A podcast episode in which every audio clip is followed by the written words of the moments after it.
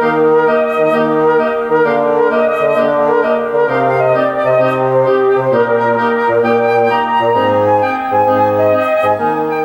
農森食べる作る育む。東大生態調和農学機構から。田無駅から歩いて10分もかからないところに30ヘクタール以上の高地や森林が広がる東大生態調和農学機構。ここでは食料生産の効率化だけではなく地球環境を改善し私たち人類の生存を持続させるための研究が行われています。毎月第2火曜日のこの時間は先端研究教育の施設でかつ一般開放もされているこの機構について現場の先生方や職員の皆さんが登場してお話をしてくださいます。6回目の今回はゲストに川端実之教授をお招きしています。川端先生よろしくお願いいたします。よろしくお願いいたします。まずは先生ご自身の自己紹介をお願いできますか？はい。えー、っと私あのまあ出身愛知県なんですけどもえー、っとですねあのまあ初めがまあ東京大学ずっといまして、はい、東京大の方で、えー、大学院の時にもですねあのトマトの研究をまあずっとやってまして、はい、まあ、トマトがまあどうやって甘くなるのか、まあ、環境とかですね栽培の仕方でどうやって甘くなるのかっていうことを、はい、えー、なんですかねその水がどうやって動いていくとかですね、まあ、栽培の仕方とか遺伝子のこととかそういうことを絡めてまあ研究をしていきました。トマト博士みたいな感じなんですか？そうですね。トマト博士ってほどまあ詳しくないかもしれませんけれども そうですね。その他にはどんな研究そうですね、はい、えーと、その後ですねあの私あのまあえー去年からですね、はい、あの生態調和農学機構の方へ、えー、移動しています。で、えーまあ、それまではですねあの実験室の研究が結構多くてですねあのトルコイキョウっていう、まあ、花の研究とか、はい、レタスとかいろんな野菜とかやってたんですけども、えー、えー、せっかくまあ農場に来たということで、まあ、フィールドでもうちょっとこうその栽培に近いような研究をしたいということで、はい、えー、まあ、去年からいろんな研究を始めているところです。東大生態調和農学機構ではトマトの研究は？そうですね。あのトマトはまだまだ、まあ、これからなんですけども、はい、あのですね、えー、まあ今植物工場の研究を、はい、あまああのまあ、東大に移って、えー、農場に移って、まあ、始めたいと思って、えー、始めたんですけれども、えー、なるほど。なんだかいろいろなこうワードが出てまいりましたのでまずは気になったトマトから聞いていきたいと思うんですけれども、はいはい、トマトの研究どういった流れでその研究に入ることになったんですか？そうですね。あのえー、私は博士課程の時のあの教授がいてですねその時のテーマなんですけどすごくまあ抽象的なことで分かりにくかったんですけども、まあ、昔から水をやらないとトマトは甘くなるというふうに言われます。はい上げすぎちゃいけない水をやりすぎちゃうと大体いけないんですね。で水は結構控えめに栽培するんですけども、うんはい、そういう時に、まあ、水をやらないから甘くなるのは本当かっていう本当かどうか調べなさいとかいうなんか全問答みたいな テーマを与えられまして。はい。うんどういうふうに考えたらいいのかなと思ってですね、うんはい。まあ、いろんな研究をやったんです。で、私は、えーもともとあの、まあ、中高で、ね、生物実は全然習ってなくてですね。そうなんですか？高校でもちょっと生物取らなくて、はい、まあ、大学で初めて生物を習勉強してるんですけどもあの、えー、まあ、物理が好きだったんですけども、はい、そのまあ、植物がなんですかね、そのどういうふうに成長してどういうどういうふうにその植物の体にできるのかっていうのを、まあ、物理とか科学の方から見た方が新しいことが分かるんじゃないかっていうことが結構まあ興味があったんですね。まあ、それで、まあ、トマトの研究やるときにそのどうしてっていうんじゃなくてもうちょっと具体的にその光合成で糖が葉っぱでできて、はい、それが果実にあの運ばれていくんですけども、はい、その時に糖がその移動するには水で川みたいにこう流されていかないと絶対移動することは糖だけでは移動することはできないんですよね。はい、で水も一緒に流れるし、まあ、糖も一緒に流れるでそういう時にどういうふうにしたらその甘くなってくるのかですね。水がたくさん流れてくれば薄まっちゃうし水が少なければ甘くなりそうだけども少なければ糖も流れないし。一体どういうふうになってんだろうっていうところを、はい、ちょっと難しいんですけど えとなんかこう全問題みたいにうんと考えながら5年間いろいろ研究してきました。その5年間の研究の結果、ええ、水はやはり揚げすぎない方が甘くなるんですか？そうですね。揚げすぎない方が甘いんですけれどもその揚げすぎないと小さくなりますよね。で、えー、例えば大きいトマトと小さいトマトどっちが甘いですかって聞くと、はい、大抵の人は小さい方が甘いですって言うんですね。水が少ないから、はい、だけども大きいいちごと小さいいちごどっちが甘いですかって言うと、はい、まあ、大抵大きい方が甘いって言うんですよね。ああなんとなくそうかもしれないですね。なんか言ってることがこう矛盾してて、はい、その水が入る入らないってことと甘い甘くないってことは全然違う話で、えー、その水が入らないから甘いよとかそういうふうに考えちゃうんじゃダメよくわからないですね。はいえー、奥深いですね。でちょっと えー、そうですねあのまあ結局その、まあ、葉っぱで光合成たくさんしてまあ、少ない水でたくさん送れるような条件を作ってあげれば甘くなるということなんですね。で太陽の光が強くて光合成が非常に盛んな時にそれなりの水を与えてやれば結構甘くなると、ね、水を与えるタイミングも大事。タイミングもそうですね。タイミングというよりは、まあ、まあやりすぎないっていうことに尽きちゃうんですけども、えー、トマトもいろいろな種類今出てますよね。そうですね。大きいのもちっちゃいのもこうミニトマトみたいなのも、ね。えー、ありますよね、えーまあ、ミニトマトは大体甘いんですね。あの野生種のトマトは大体小さくて、まあ、非常に甘いんですよね。はい、えー、あの私の友達もお庭で夏になるとこうトマトがたくさん取れるっていう友達がいたんですけれども美味しくトマトを育てるにはじゃあ水は少なめ。そうですね普通の一般の方もそういうふうに思っておけばいいってことですか？思った方がいいと思いますけど、うん、なかなか難しくて 結構枯れたりとかですね生理障害が出たりとか。あの加減はやっぱり難しいんですけどもでも控えめにジャバジャバ上げちゃうとあの初めて植物作る人は大抵水をあげすぎて失敗しちゃうことが多いです。はい、そうですよね、えー、きっと。あの水が欲しいんだろうと思ってジャバジャバジャバジャバ上げちゃうと、まあ、大抵失敗します。ちょっと気をつけて私も今年はベランダ菜園をしてみようかと思っているので。あそうですか。気をつけてみたいと思います、はい、えトマトの研究をなさってそしてその他にもいろいろあのトルコギキョウっていうね、名前も先ほど出ましたね、はいはいはい、トルコギキョウって花びらのちょっと多めのふわふわした感じの。えー、っとねふわふわしてるって多めなのは八重咲きかなと思うんですけども。種類の違いもありますね、えー、トルコギキョウってあの非常にたくさん種類形がいろいろできてます。んで、はい、トルコギキョウもともとはあのアメリカ、まあ、北アメリカ原産の花で、はい、で育種はほとんど日本の育種家がやってるんですね。で、まあ、あの世界で、まあ、流通しているトルコギキョウの品種のかなりの部分が日本の品種で、えー、世界にかなり貢献している種類なんですね。で日本で本当に変わった形の花が、まあ、たくさん出てきて八重咲きとかこうフリル咲きっていうんですかね、はい、あれが、まあ、あのあなんかフリルになっているものとか、やっぱり究極の花の形っていうのはバラの形なんですね。バラが、はい一番綺麗に見える究極の形はそういうものを目指してバラの形にだんだん近いようなものもたくさん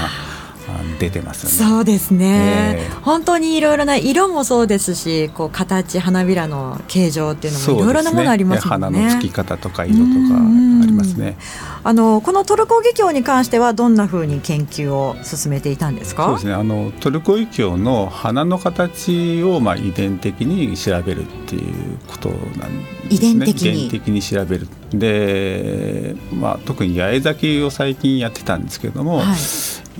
あの八重咲きがどうして八重咲きになるかっていうのをこうご存知の方どのぐらいいるかわからないですけども。おそらくほとんどいないかと。よくあのおしべが壁に花びらになるということをよく言うんですけども。おしべが花びら、えー、はい。そそうなると種ができないんですよね。だだけど花屋に行くと八重咲きの花の種売ってるからこれはどうして種ができるんだろうっていうちょっと不思議に最初思ったことがあって、はい、じゃあ今までそのえー、どうして八重咲きになるかっていうのを高校の教科書にも書いてあるんですけどもその説明って実は違うんじゃないかなと。そこからまず 疑問を。そこから調べて、はい、そうですね。であの、まあ、アメリカの方の原種から取ったものとかいろいろ交配して、はい、こう遺伝子をこう調べていくんですよね。今こう遺伝子全部ダーッと読むことができる昔は解析するの大変だったんですけど、はい、それを全部読めることができるようになっているので、まあ、それを解析してて、まあ、なんとかこういう遺伝子があるのかっていうところまではたどり着いたところですね。じゃああの川端先生が新しい品種を作ろうと思えばその遺伝子とかをってこう作ることができる、ね、原理が分かることと実際に作れることは実は違うので あそこをこういじればいいんだろうなっていうのは分かるんですけども、はい、それを私ができるかっていうとちょっと難しいです。またそれはその専門の方が、また専門の人が必要かと思いますけど、えー、でも先生がこうアイデアとしてこういうのはどうとかっていうのは出したりできるわけですよね。そうですね。で八重咲きの花があるものもないものもいろいろあって、はい、新しいその綺麗な花があってもそれをどうやったら八重咲きに綺麗な八重咲きにできるかとか今まではその種のできない八重咲きしかなかったものを、はい、種ができる八重咲きにしたいとか、うんうん、そういう時に、まあ、そういう研究の成果使えるかなとは思ってますけど。種がない八重先だと、ええ、同じものがまた見る見られなくなるわけですもんね同じお花そうですね、うん、見られないというかその種がそもそもできない一回限りっていうことですもんね。あねはいはいはい。子供は作れないんですよね。そうですよね。えー、もったいないですもんね。種があったらっていうところからですよね。繁殖するのも簡単だろうということですね。いやなんだかいろいろ奥が深いけれども、なんとなくこう身近に感じられるようなねこの種とかいろいろまだまだ聞いてみたいんですけどもちょっとここで1曲お届けして後半もまたね先生にお話を伺っていきたいと思います。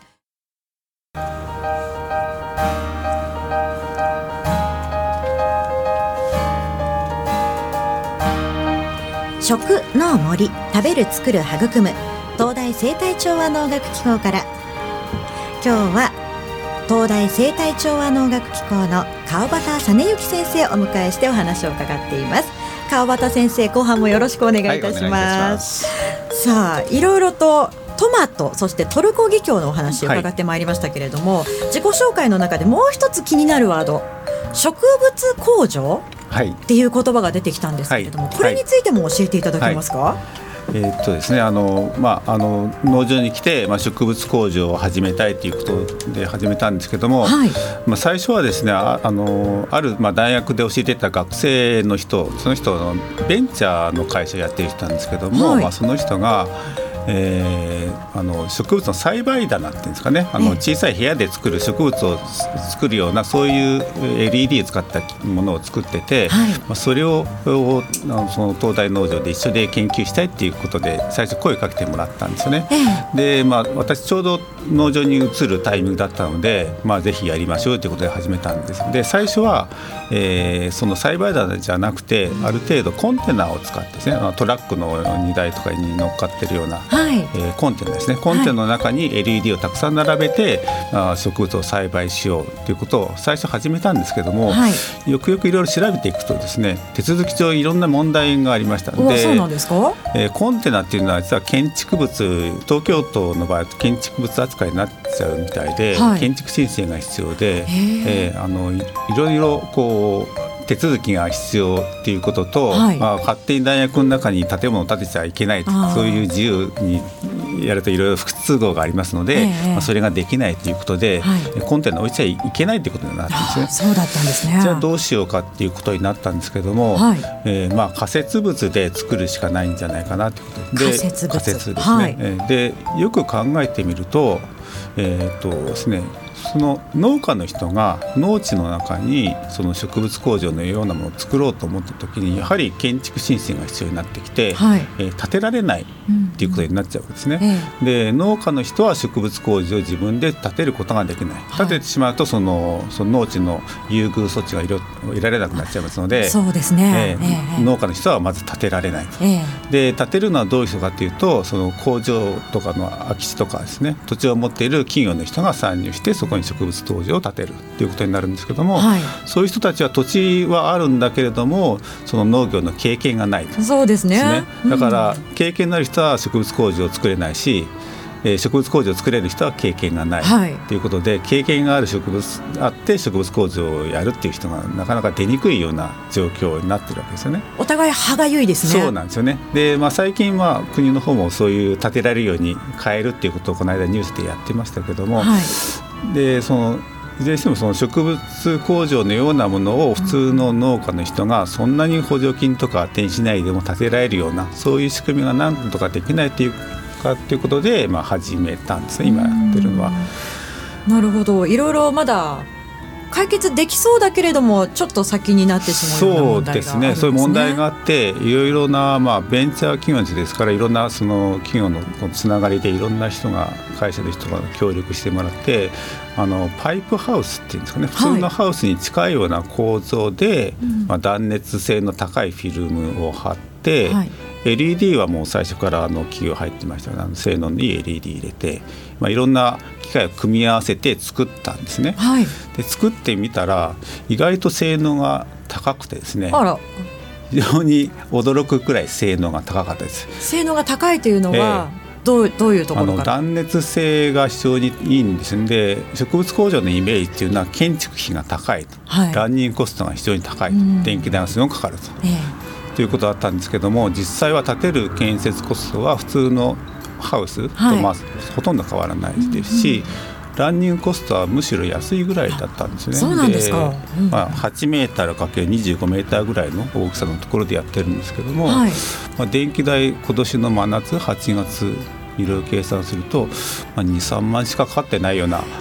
感じだったんですね。あの普通だとどのくらいかかるもんなんですか？どのぐらいかちょっとよくわからないですけど そういうオーダーではないと思いますね、えー、ものすごいエネルギー使いますで今、えー、その植物工場の隣に普通のハウスがあって、えー、石油炊いて暖房してますけれども、はい、えー、そちらでもやっぱり灯油代が月23万はすぐかかっちゃうんですよね。はいで、まあ、構造をよく見るとそのあの断熱材で覆っているので窓とかないんですね、うんはい、ハウスっていうのはあの温度を一定するように窓が開閉したりとか、はい、カーテンっていうのがあって二重にフィルムを覆ってあって断熱性を良くするとか、ええ、そういうのをその夜閉じて朝開くとかですねいろいろなモーターがついてこう可動部があっていろんなものがたくさん装置にいっぱい入ってるんですね、ええ、そういうものはいちいち修理のメンテナンスが必要で定期的に今壊れちゃうものなんですけども、はい、そういうメンテナンスが必要がないっていうこともありますし、だから電気代も安いしメンテナンスのコストも安いしで環境もすごくピタッとこう、えー、あの湿度とか温度とかコントロールができているので、はい、まあ、性能は結構いいなと思いましたね。えー、それは普及させたいですよね。普及そうですね。あのぜひ普及したいなと思って、うん、えっ、とまあ特許を申請しているところでなんですけども、それはいつぐらいに降りそうとかっていうのは、いやそれはよく一年ぐらいにかかるのかなと思ってるんですけども、うん、えー、あのそういうふうにあの普通のハウスと変わらないような建設コスト、はい、乱入コストで植物工場ができると、うん、本当にいろんな人が参入できる、はい、でいろんな植物をその栽培してみることができる、うんうんうん、ね、より良い環境農家の皆さんなんかにももそうですね。あの、ね、提供できます、ね、そうですね。そういうことができればいいかなと思ってます。で植物工場のなかなかあの経営が大変で、倒産しましたとか、ほとんどのところが経営うまくいってませんっていう話は聞くんですけど、それやっぱり補助金が切られた途端,、途端に、まあ、経営が厳しくなっちゃうとか、そういう問題がありました。でそういうものはまあ解決できると思いますので。その先生が今やっているその植物工場、問題題点を挙げるとすれば何かあるんですか？問題点ですか？問題点は今のところはそうですね。知名度がまだあんまりないぐらいで。特に問題点はないと思いますね。あとは例えばその台風の来るようなところでその風に対して頑丈なものを作るものを試してみるとか、はい、積雪の多いところでも耐えるようなものを作ってみるとか。まあ、それぞれ改良点、ね、そうですね。そういうのはあると思いますけどね、じゃあ本当にこれから先すごく希望の持てるそうですね。と思ってます。はい。先生はその植物工場をこう軌道に乗せてその後どどんな夢というかどんな光景を思い描いてますか？どんなあのそうですね。あの日本の農業厳しい状況にあって農水とかいろいろ新しい栽培植物工場を考えてますけどもなかなかその今までのやり方だとお金の問題でうまくいかないですね、はい、でそれが本当に安くなればいろんな人が参入できると。ですねでえー、東京の近郊でそういうものを作ると輸送コストも大幅に下がるはずですよね。はい、で植物生産するのにかなりそのとなんですかあの石油使ってるわけですね。エネルギーを使ってます。化石燃料を使ってます。二酸化炭素発生します、はい、で遠くへとってもそれを輸送するのにトラックを使ったりとか飛行機とか船使ったりとかそれぞれエネルギーが必要です。で貯蔵にもエネルギーがいる。でいろんなところでエネルギー使えますので、はい、そういうものをまあ近郊で安く作れるようになると大幅にそういうのをカットすることができるようになるので、えー、だいぶその新しい栽培方法としてはメリットがあるかなとても楽しみな分野ですね。そうですね。あの自分自身は楽しみにしているんですが、はい、じゃあこれがいつかこう新聞に出てたりとかすることがあると思って私は期待して待ってますね。はい。あの え新聞ちょっと一部出た出てはいるんですけど、もう出てるんですね。すで、えー、に、はいはい、じゃあちょっとその辺も探してみたいと思います。はい、さあ先生に今日はトマトトルコギキョウそして植物工場なんていうお話を伺ってまいりました、はい、最後に先生リスナーの方々に一言メッセージなどお願いできますか、はい、あの私たちあの植新しい植物工場であのいろんな植物ができるように安くできるようにいろいろ研究してますんで、まあ、近い将来スーパーにそういう安全でしかも低価格な野菜がえー、並ぶようになることを期待してるんですけども、まあ、スーパーでですね植物工場で作ったようなそんなに高くない野菜見かけたら、うん、そういうその後ろではいろんな私たちもいろいろ頑張ってますしいろんなことからあのまあ、貢献してそういうものができているんだってことを思っていただけるとありがたいなと思います。はい、先生今日は本当にありがとうございました。はい、ありがとうございました。食農森食べる作る育む東大生態調和能学機構から今回は川端実之先生をお招きしてお送りいたしました。次回は2月9日火曜日安永恵里子准教授にお越しいただく予定です。